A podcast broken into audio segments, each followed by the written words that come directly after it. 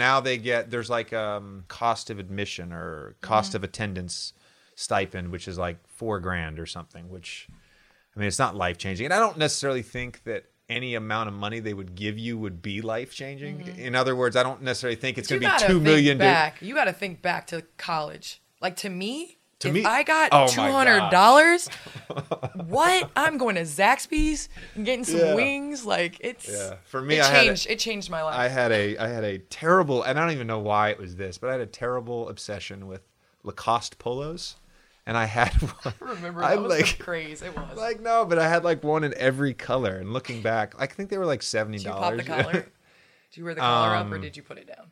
I'm not gonna lie, my sophomore year, I definitely popped my collar on Oh, occasion, gosh. and then my mugshot when I got my DUI, I was wearing a polo shirt. With the No, but the collar was half pop. But the reason was is because the cops, when they threw me on the ground and picked me back up, they yanked my collar. I was unaware that it was well, yanked. It was yanked. Okay, well, that's not your fault. I won't hold you to that.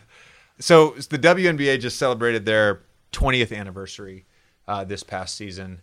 Uh, and I was looking back at the history of the league. I watched the WNBA so much as a kid. Cynthia Cooper was like it. my all-time love it. Raise the favorite.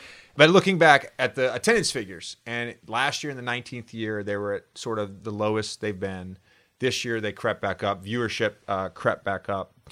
And from someone who's who's in the middle of it, like what what does the WNBA need to do to, you know, I don't know that it's a niche thing because I think it's I think it can be more than a niche thing. So what does it mm-hmm. need to do to grow in popularity? Maybe catch, you know, MLS or or even baseball, which is a declining sport. You know, Lisa Borders was a huge step in the correct direction.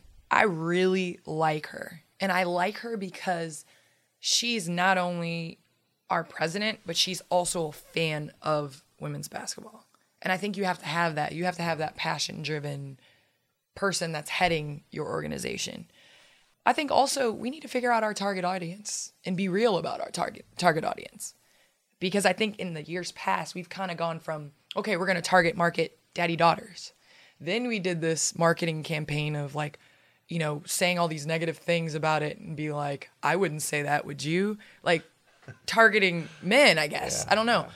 But I think we need to figure out who our target marketing group is and target towards them because I think once we bring people to the games, we I've had a number of people that never have been to a Sparks game. They come one time, they're like, "This is fun. It's a family activity. There's music, you know, and different things like that." So I think that's And by the way, the level of play is awesome. Thank like you. The le- I no, it appreciate is. you. No, but it is. The level of play is awesome, and I think ultimately people want to watch awesome basketball. Mm-hmm. So the NBA, you know, one of the big things that happened with David Stern is during the 80s and 90s like the NBA became like all about marketing mm. star players and. Yeah. and really and it's kind of the holdover from his regime if you want to call it that but it's the holdover from his his being a commissioner is like our league is so star driven yes.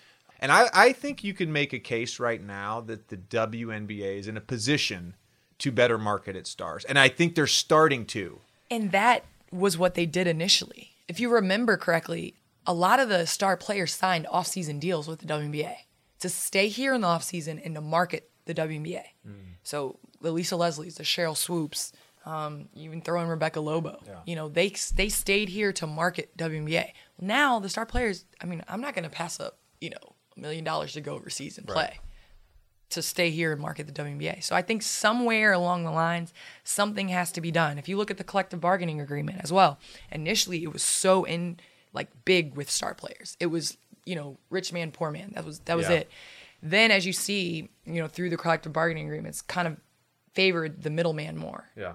You know, it's more middleman driven. But you don't have a WNBA without the stars, and I think the NBA is realizing realizing this too with the new collective bargaining agreement for star players making, you know, uh, a lot of money. Yeah, so I yeah. think there's a lot of talking points, and we have great communication between the players union and, and the WNBA and Lisa Borders. And I do think that you're right in terms of marketing and who the who we're trying to market to and what we're trying to market. Like what is the like what is the WNBA game? Like if you were to succinctly like sort of describe it. Like what makes it great? What makes it maybe different than the NBA? Or what makes it similar? I don't know. I don't I don't know what your what your your argument for or against it is. You know, I think just going back real